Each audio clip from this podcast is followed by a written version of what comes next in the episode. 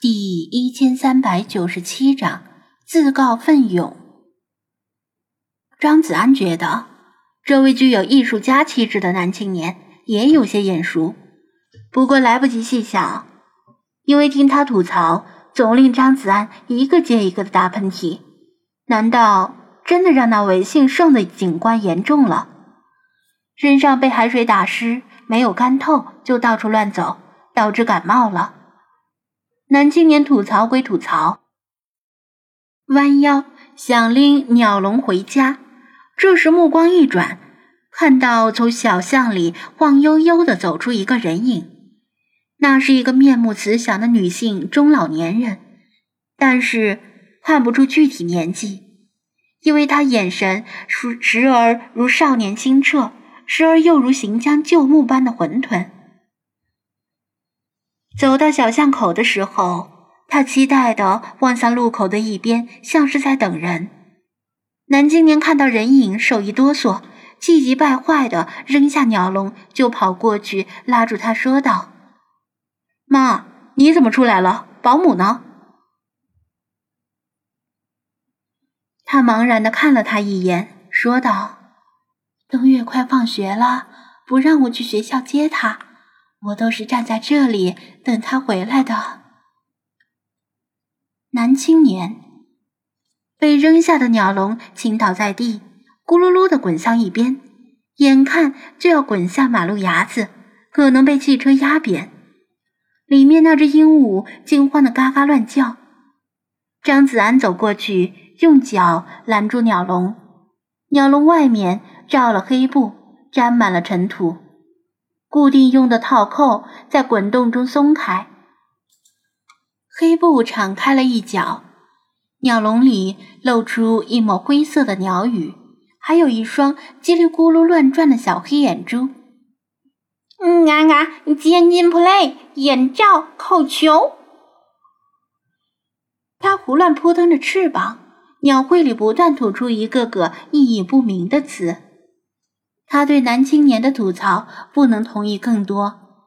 这只鹦鹉真的是让人无语，也亏男青年能带着他走了一路，不知道承受了多少怪异的视线，简直是羞耻 play。这是什么胡言乱语？我都不知道这鸟在说什么，你能听懂吗？未免庄小蝶误会，他回头澄清。庄小蝶，其他行人从旁边经过，听到鸟笼里传来这些常人不理解的词语，也纷纷投以见鬼的视线。妈，跟你说了多少次，别乱跑，不能自己出门，为什么你总是……唉，男青年连声叹息，神色间充满了无奈。他拉着他。不敢松手，生怕一松手他就跑到马路上被车撞到。回头看到张子安帮他拦住了鸟笼，说道：“朋友，能帮忙，帮我把鸟笼拎过来吗？谢谢啊。”张子安点头，拎起鸟笼走过去，递给他，并问道：“你知道这是什么鸟吗？”“不是鹦鹉。”男青年一怔：“是鹦鹉，但这是非洲灰鹦鹉，是属于国家明令禁止私下买卖和饲养的濒危保护动物。这种鹦鹉啊，除非申请饲养许可证，否则不能私人饲养。”张子安解释道：“还有因为私自饲养灰鹦鹉而被判刑的案例。”“嗯啊啊，三年死不死刑不亏。”灰鹦鹉无缝的接上了话茬儿：“喂养鹦鹉被判死刑就亏大了，好吧？”张子安下意识的吐槽，不过马上意识到现在好像不是适合吐槽的场所和时机。说来奇怪，一听到他的声音，他就有些 hold 不住一本正经的人设。这样啊，我还真不知道。没有了解过这方面的东西。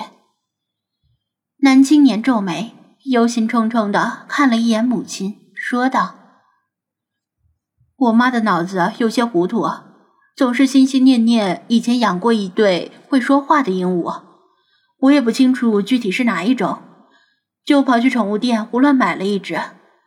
怪不得这只鹦鹉没摆在明面上。我说要买会说话的鹦鹉，店主就鬼鬼祟祟的跑到后面拎来这只，而且价格还特别便宜。原来是不允许交易的保护动物呀，这可怎么办是好？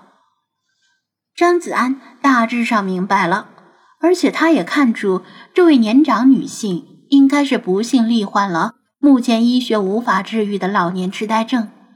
主管记忆的海马体出现了病变，所以时常表现出记忆混乱的迹象，甚至连亲儿子都认不出。等一下，记忆混乱，他感觉自己的记忆似乎也有些混乱，像是某些该想起的东西却想不起来。难道自己也？应该不至于吧？你没有问店主这只鹦鹉是怎么来的？他问道。男青年点头。我见他鬼鬼祟祟，心中起疑，就问了句。店主说是他捡的。他正在电脑上看电影，结果这只鹦鹉啊从窗户里飞进来，跟他一起看，他顺手就把它逮住了。嗯，娘嘎，钙片，钙片！灰鹦鹉又叫道。你看，他总喜欢接人的话茬，而且啊，还接的莫名其妙，哪来的钙片？